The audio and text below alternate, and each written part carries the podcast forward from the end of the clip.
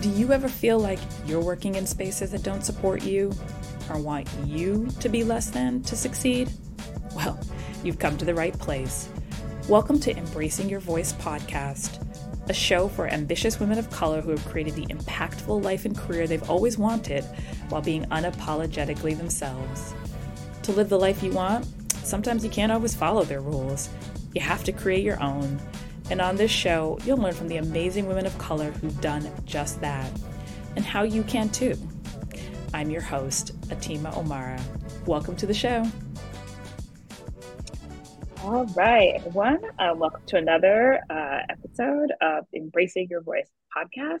Today, I am joined uh, by Sarah Chapman Sarah. Um, she is the founder and CEO of Trailblazing in Color, a San Diego based, internationally serving people and organization development firm focused on supporting those who are paving the way and lifting while they climb. An award winning and culture learning and culture leader, Sarah helps nonprofit and social impact organizations build high performance teams, strategies, and cultures. She is a certified high performance coach, a certified DISC facilitator, and holds an MA in organizational management. She also currently serves on the advisory council for the Center for Respectful Leadership and is past president of Women's March San Diego. So, welcome, Sarah. I'm so excited to have a further conversation with you today. Thank you. So am I. Thanks for having me. I love the focus of your podcast. And I think the more we can amplify everyone's voice and encourage them to lead with authenticity, I'm here for it. So I can't wait for our conversation today. Great. Well, one thing I love to make sure that folks kind of understand and, and the journey and how you ended up where you are is um, tell me a little bit more about yourself. Like, who did you think you were going to be when you were growing up and going to school? Mm. I've been thinking a lot about embracing my voice and and what the journey looked like to get here to be a CEO to be speaking on large stages about topics that I care about. Like it didn't happen overnight. So when it came when it comes to thinking about identities that are really important for others to know about me, that kind of shaped how how this journey unfolded. I'm mixed race, so my dad is black, my mom is white. So moving through this world in this non-binary way in a lot of ways and also being a part of two worlds being into um, two different cultures being raised multicultural was a really uh, important shaping of my experience.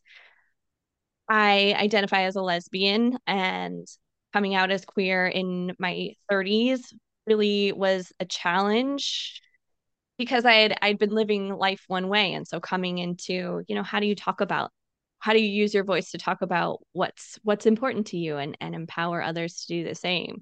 My identity as community organizer and activist has really pushed me to be able to use my voice in more amplified ways literally and figuratively. And i'm also a mother so i have two daughters that i'm raising to be informed to be activated to be change makers not in a sort of pressurized situation but really if you find something that you care about let's look at ways to do something about it. The last piece that's really important for others to know is that I I come by this honestly. I my company is called Trailblazing in Color because I've been pro preceded and proceeded by so many trailblazers, innovators who are the firsts or the onlys in their space and having to pave a way for others to come and follow the path.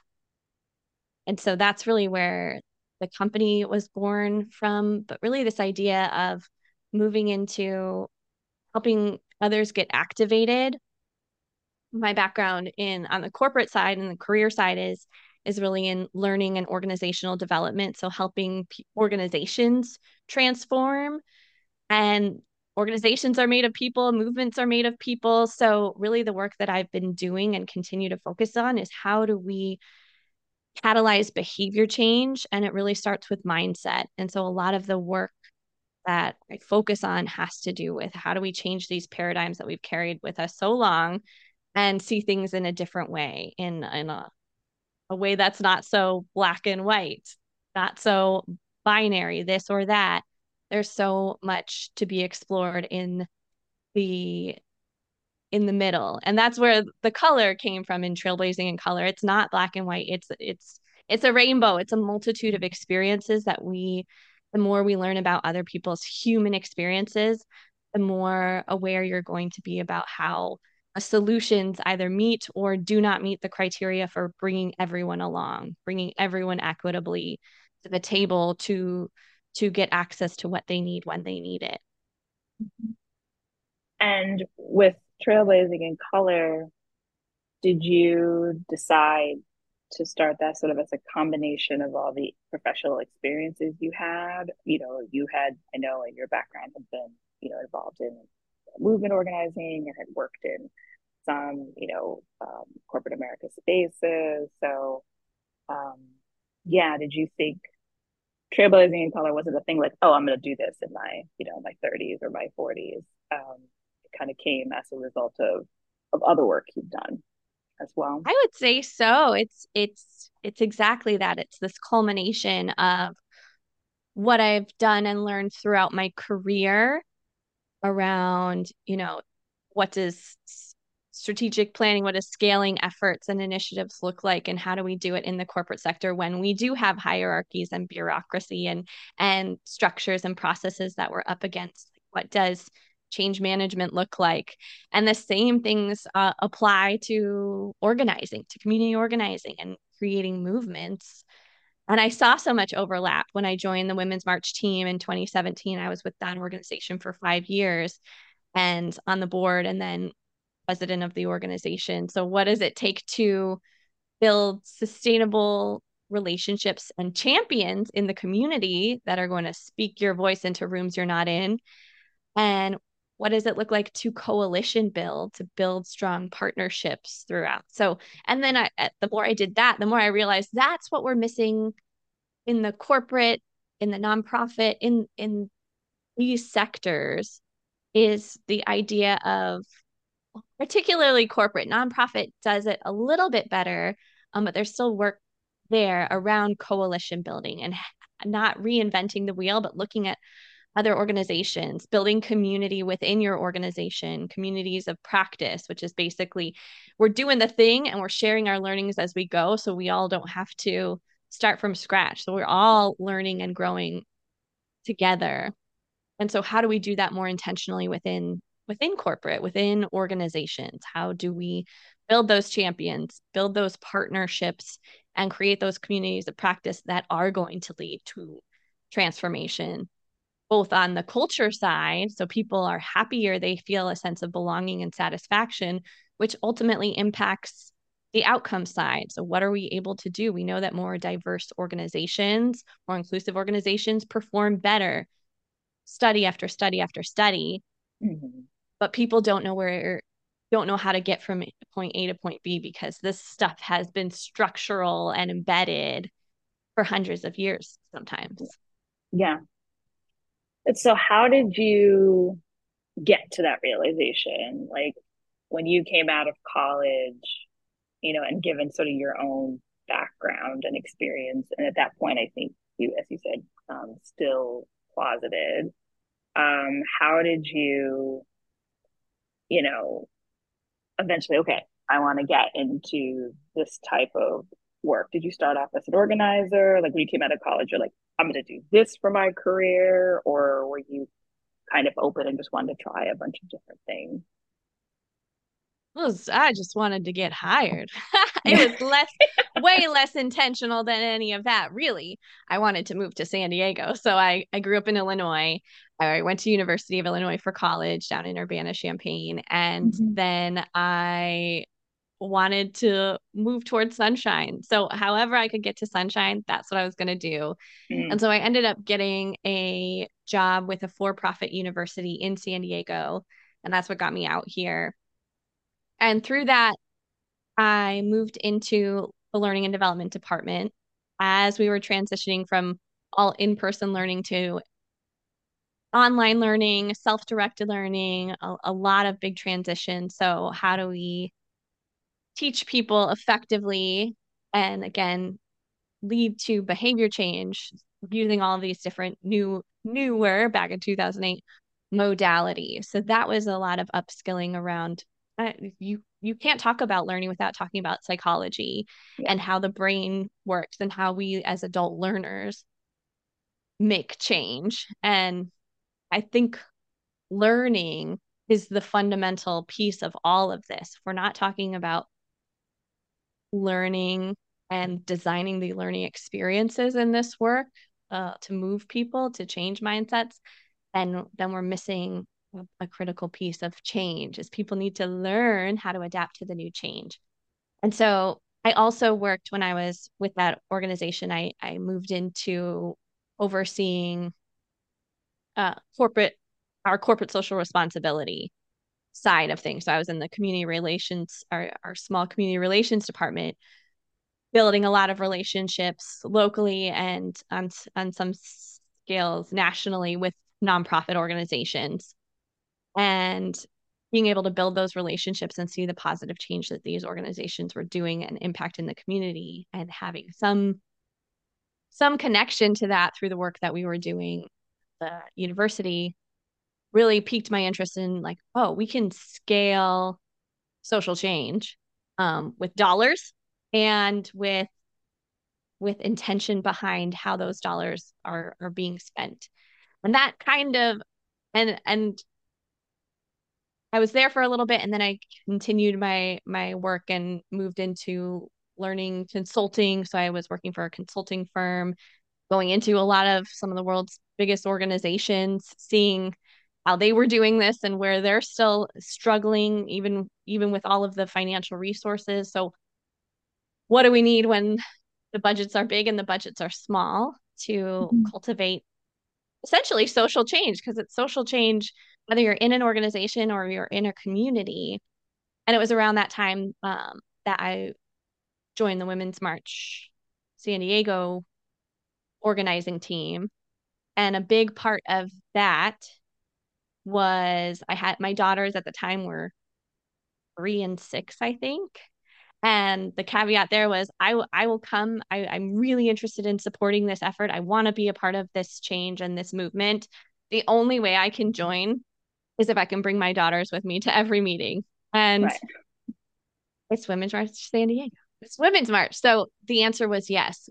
But it really like we have to design our efforts around our lives. So it was really important to me that I could include them. Mm-hmm. And yeah, I learned so much and got to really activate so much in me and learn how to activate organizations and, and movements in that period and and really that's what led to wanting to bring all of these learnings kind of the amalgamation of psychology, behavior change, human centered design, organizing and movement making. And how do we do this to create architectures of parity and justice, both inside and outside of organizations? And if we can do it inside of organizations, especially that's where the money resides. And that's where we can start to even enact greater change. So that's why I work with organizations on the corporate side, on the nonprofit side, because these problems are just as just as existent in nonprofit, even though they are focused on social good, they're still they're still the product of of our society, of our um, white supremacist, patriarchal, misogynistic society that we're coming into. Um, yeah. So so we it's the air that we breathe. So if we're not having intentional conversations and, and strategic plans to do something different, we're going to keep breathing the same air and keep doing the same things where we're where we're creating very biased and non-inclusive organizations. Yeah. I was thinking from your own experience, were there things that you went through, experienced in the workplace that directed you into thinking, all right, it's not just trailblazing, but it's trailblazing in color for you, like where you you felt like because of your background, because of your orientation, you were being not taken as seriously, dismissed, something like that that was sort of like a moment for you, or maybe a series of moments or microaggressions, as we sometimes call them. So, yeah, I think about this idea of tokenism a lot, as you can imagine, because trailblazing in color, the first focusing on the first or the only, like a lot of those that I work with are have been the first or the only, It have been that token. And when we think about tokenism, for those that aren't as familiar with the term, it's this idea that we're inserting diversity um, without really thinking about how that person, that diverse person, is going to experience the social norms around them. Mm-hmm. And so, and within social science, researchers define a token as someone, an employee who's belonging to a minority that constitutes less than 15% of the workplace or of that department. So if there's less than 15% of that that particular minority group represented, you're going to feel that tokenism or or that's that's how social science defines it. Yeah. And so when you're coming in as the token, as the the only, um, there are a lot of uh, there are a long a lot of things that come with that. And it depends on where that where that tokenism exists. So I want I say all this to say it's experienced differently by by everyone. So my experience does not speak to anyone else's necessarily. But the things that have really played into my experience in the workplace around that is one being a woman. That's yeah. very visible on me. Um, mm-hmm. and being talked over, being taken less seriously, having my credibility questioned. I also have I look young. I'm I'm close to 40, but most people wouldn't assume that. So I've always looked very young. And that's also played into credibility and just having my perspectives taken into consideration. I am mixed race, but also would be considered not at all points in my life, but currently and as white passing or white assumed. Mm-hmm. So I I do, and also straight passing or straight assumed. So, mm-hmm. yeah, there are things about how I move through the workplace and what I'm seeing and what I'm experiencing and what people feel they can and cannot say around me because of how I look and what they're assuming about who I am and my identity. So, I'm, I'm just saying, like, visibility plays into this. Yeah. And as I'm yeah. taking in others' perspectives, being in these rooms, with middle-aged white men who are talking over me and sometimes saying racist things they don't know that they're in the in the room with a black woman because a mixed race black woman but that is how i see the world or a queer woman and that is how i see the world mm-hmm. and so it's it's these quiet moments of the things that i hear that i that i either have to choose and definitely er, earlier in my career my choice was say nothing but i have to choose yeah. whether i'm going to speak truth to power or not, and what that career risk may or may not be. And then deciding, you know, I'm not going to do this anymore. I'm I it took a while and I, I it took oh, a little over 5 years from the time I said I I want to go out on my own. That is my goal to mm-hmm. start something of my own to to be able to create the environment, the culture, the the company that I want to design. And um, so from yeah, from that to to really working up towards that. But I knew very early on this this is not for me. The the way that women are treated, the way that minorities are treated uh, in corporate America, and being a consultant going into a lot of organizations, seeing that firsthand mm-hmm. over and over again, like I want to do something differently and I want to support organizations who care about making transformation to do things differently too.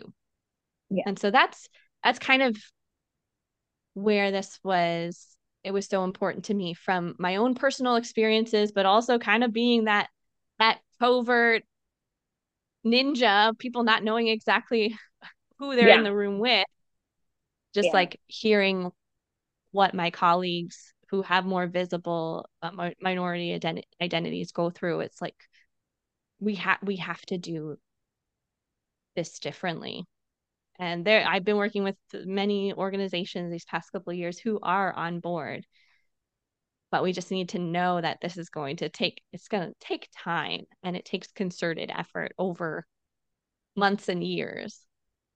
Yeah, it's kind of interesting how you say you're like sometimes at different points in your life people knew about your identity, whether you know that you were mixed race, that you identified as black, or that you know, you know, when you were out and proud as a queer woman, or you know, and or just being perceived as just a young woman, but you know, whiter presenting, and so people said things around you. So you're in this weird space where like you experience it, and then other times you observe it, and so you know, you had some of that stress of of of not saying anything as somebody who saw it and the stress of, of not saying anything because you were also experiencing it um, as well and i think it, you know and it kind of makes you i think i was just thinking how it makes you sort of interesting and and like the things that you can bring to the table from that experience because my experience you know as somebody who's obviously presenting as black is like i always experience like how people perceive me as black as woman and then I've got a foreign name. So then if they're like xenophobic and like, where are you from? Like my mom is like, every time she hears where are you from with her accent, like her hackles go up. She's like, what you mean by that? um, you know, and she's like, is this a good question? Is it just being friendly and inquisitive or is this about to get hostile in like 30 uh-huh. seconds? Right. Um, so I think, you know, in some ways, some of your knowledge from your experience being in rooms where people perceive you as something else is, is useful in in having honest conversations um, with folks about well i know these things happen because i've been in like these rooms and how can you do where you think i'm something else other than what i am and how can we do better um so yeah that's that's super that's super interesting um path and journey. Um, and so for you, that experience was like, all right, I'm going to start something that goes about changing this. Um, mm-hmm. Trailblazing in color. Yeah. Yeah. Well, and yeah. It started, I started thinking, you know, I want to work with individuals. I'm a coach, so I want to coach historically marginalized individuals, those from those communities, to help them increase influence and impact. I was like, hmm. okay, that's what we're we're gonna we're gonna have these conversations. We're gonna work through these. But what I realized is is from the the organizing side, the community organizing side, where where I'm really serving best is is working with organizations to build the systems and design the structure that allow those individuals to thrive and coach the leaders who who maybe need some additional support on this and also coach like the, marginalized leaders too but from a totally different lens. So now it's it's more of a it is a consulting organization focused on that that bigger scale strategic and and change management type of work that is people centered and also like human design centered aspect of it. Like we have to start with the people and we have to hear from the people and people at every level of the organization and people at every role and from multitude of identities. And that's that's where we we come in. So hmm. And then the podcast trailblazing in color podcast came from we we got to hear from trailblazer we have to hear yeah. from these equity warriors these change makers who are doing things i want to hear from someone who's doing something over in this sector that we can directly bring over to this sector or industry or field. So it's cross pollination, bringing back to that idea of let's all learn together and and figure these things out and not do it in a silo. And so that's where the podcast really focuses on interviewing change makers who've done things in the educational justice space, in the housing justice space, and in coming into organizations and commu- the intentional building of community space. And let's hear from all about what's working and bring it over to the financial sector or just like whoever's listening, you're going yeah. to get something that can directly apply to wherever you sit. So I want that it to be a source of inspiration.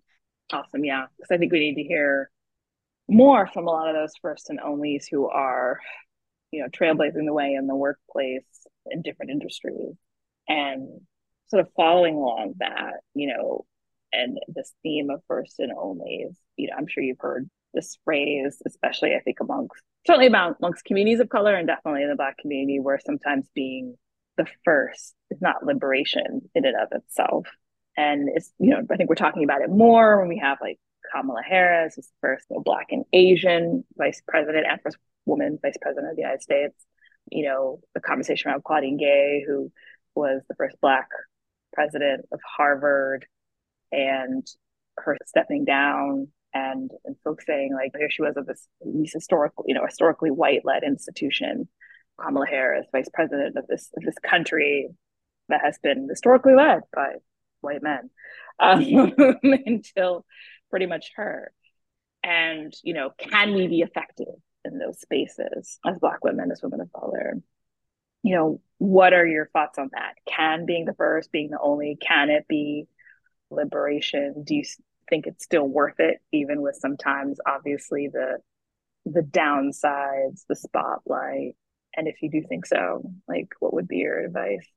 Is it worth it is a really great question. And i think only each individual can determine that based on the situation and what mm-hmm. environment you're in so i think about Claudine Gay and her resignation and all of the weeks leading up to that and all that she came under fire for and no matter and it can feel and it can be true no matter how brilliant and capable and accomplished you are as a woman of color there are still going to be these questions of your credibility of your capabilities and this visibility that you have as the first and only is so much pressure and i just want to emphasize that so because i was talking about visibility before but when you are the first visibly first or only vis- you are more visible you are under more mm-hmm. scrutiny you are under yeah. more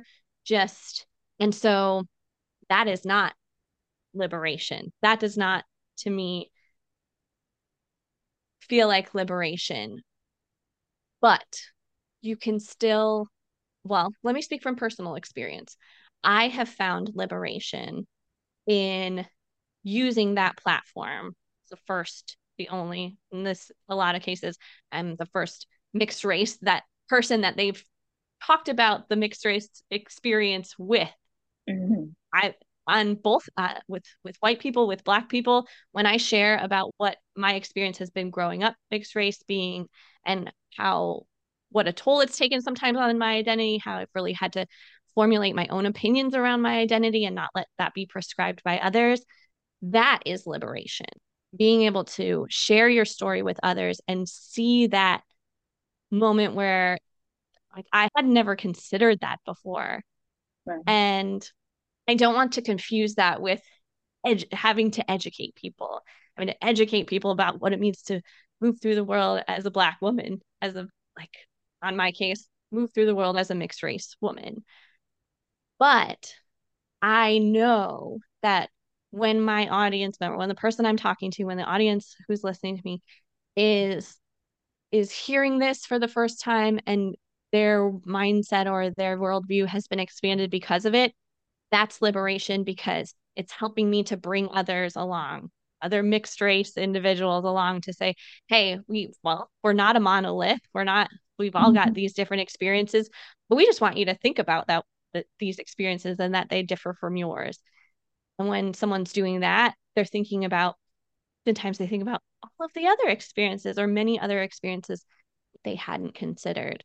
So being able to mm-hmm. share share my story and also being able to find community because maybe you're not going to find community in your workplace, but you can find others that are maybe having a similar experience and just being able to talk about that and know you're not alone that's liberation. So, community to me and community care is liberation because we absolutely need Kamala Harris to be the first Black and Asian vice president. We need to see little girls need to see her.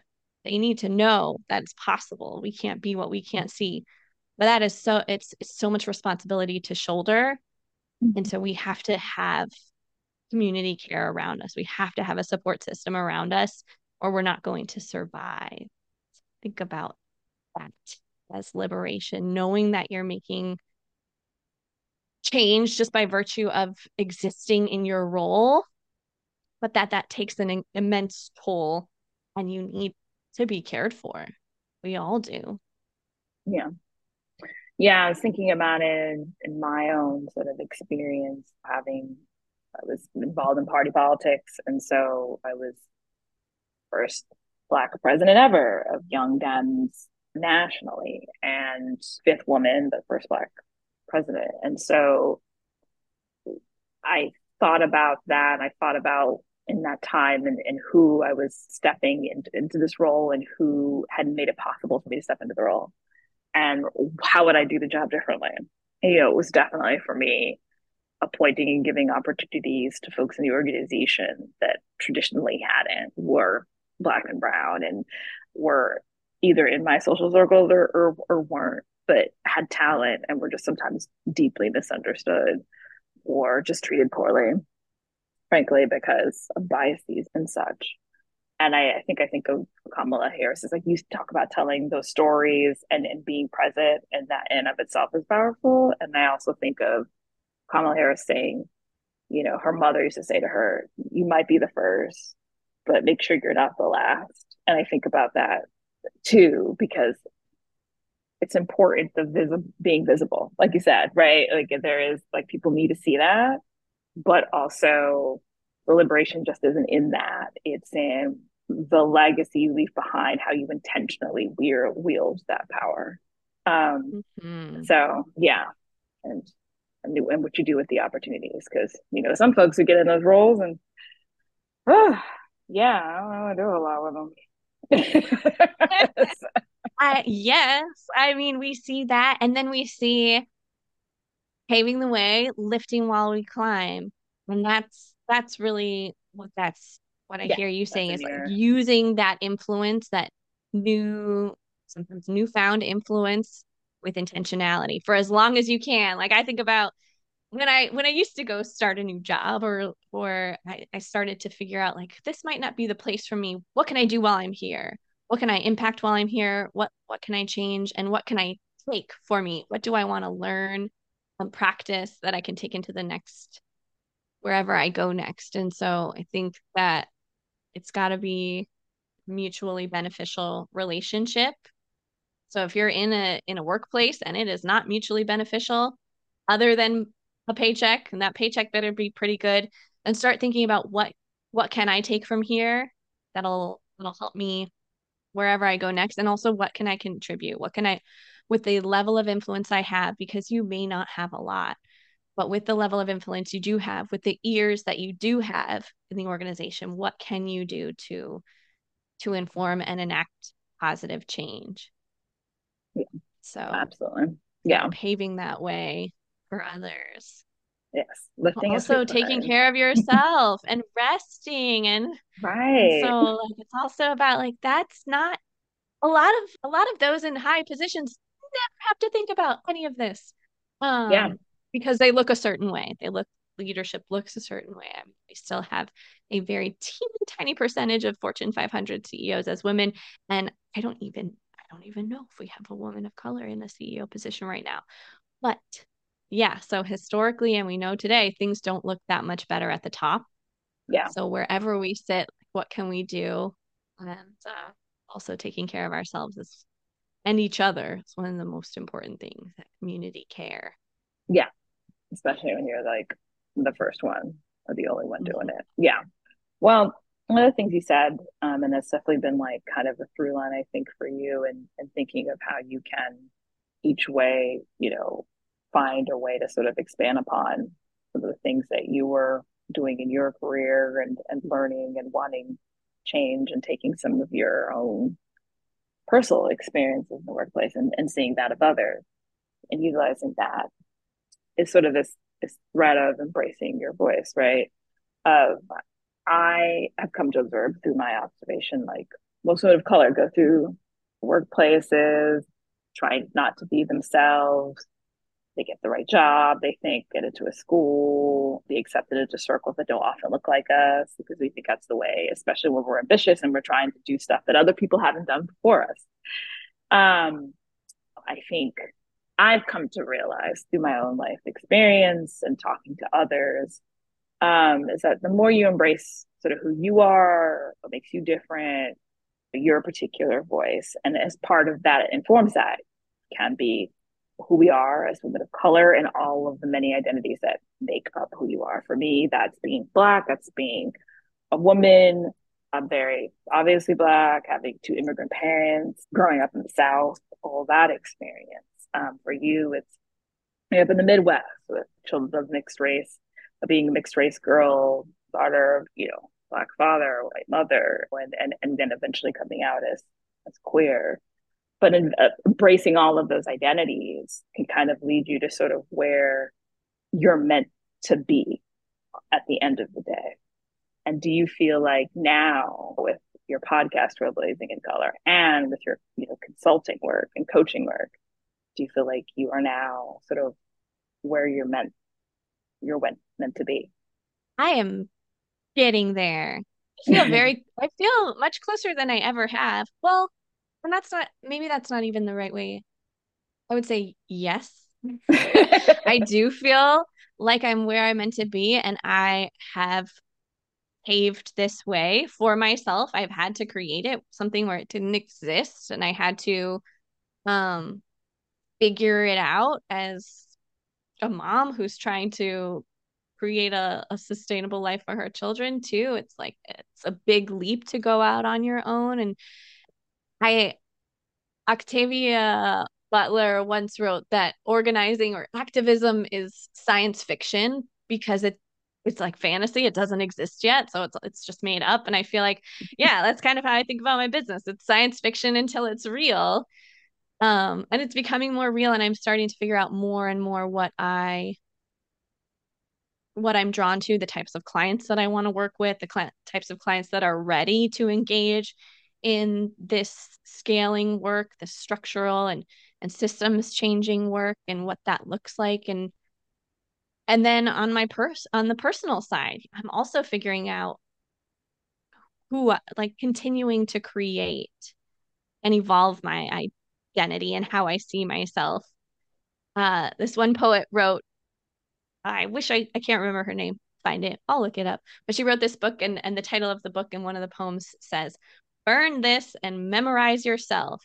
And I think hmm. I've just spent the last five plus years, especially, because um, I think motherhood does a number on our identity too, and mm-hmm. just recalibrating on who I am now. And um, five years ago, I really got to maybe within the like a lot of my 30s have been burning the burning everyone else's idea of who I am and what I need to do in this world and be in this world and memorizing myself when I feel energized and charged up. What types of people am I engaging with? What types of communities am I creating around me? What does support look like? And and that's what authentic living to me really is is giving yourself permission to change as often as you need to your perspectives around who you are and the, what the world around you means for that. And then it's continuing to learn yourself. I'll be learning more about myself till the day i die. So i don't i don't like to think about anything within me as stagnant. Gosh it's so dynamic and every day i wake up i'm like okay this is new. Let's feel a feel a reaction to this that i didn't before. So that may mean i need a new boundary here or I need to um, look into that and see what that means. But yeah, it's it's fun work to figure out who you are. But I do feel like more than ever, I am living authentically as who I am and as the contributions that I want to bring to the world. Awesome. And are there any other things you've learned sort of in your journey um, to just finally embracing own unique voice and advice you'd love to share with listeners? Hmm. I'm excited because this weekend I get to lead a a speaking workshop for a group of young leaders who want to who are either in community organizing or want to be or in government and or want to be they want to enact change and as i was putting together this workshop i, I thought about that question like what really got me to be comfortable sharing my voice especially as i was painfully shy growing up um, very very quiet very introverted very socially anxious. And now i speak on stages sometimes in front of thousands of people. Like what what got me there? And truly it was it was a connection to my values so figuring out what are my core values and why is it so important to me that i use my voice in this way well my values connect with equity definitely and inclusion my core values are around community and family and and love and kindness. And so all of these things, like how do we bring more of that to the world? Well, we have to use our voice to speak truth to power. So getting clear on my values, getting clear on my intent and purpose behind why I want to use my voice. And then just doing a bunch of scary things over and over again to get comf- get more and more comfortable with that. So bravely and I one of the episodes from season two of the podcast was was with Mita Mallick, and she's a co-host of Brown Table Talk, a LinkedIn podcast. And mm. I asked her kind of a, a similar question: what what advice? And she just said, get comfortable hearing your own voice, get comfortable using your voice, and like be the first to raise your hand. She was kind of a more more on the introvert side like me, and I would challenge myself to raise my hand first. I would challenge, and I I do I thought about I I did a lot of that too. I, before I hit submit or send on a speaking proposal or or they're looking for someone, I'm like, I could do that, but it would be really scary and it will take a lot of energy for me to do it. And then still saying yes to that, knowing all of the ramifications that this is not going to be easy or at sometimes at certain points fun. Okay, why am I saying yes? Well, it's because of the the ripple effect and the potential to reach so many people and throughout my journey i have gotten so much of that back like i saw you speak at this thing and what you said there like, i just met with someone yesterday who saw me speak at a conference in vegas two years ago and she's like i still think about what you said about designing like learning ecosystems for people so that they truly can you know be activated. And like okay cool. So I think about that is you just don't know what you're what you're making someone think differently about and if they things you're talking about the ways you're using your voice align with your values and align with what you want to contribute to the world then you'll get over the scary. Yeah. Um it makes the scary worthwhile. Yeah.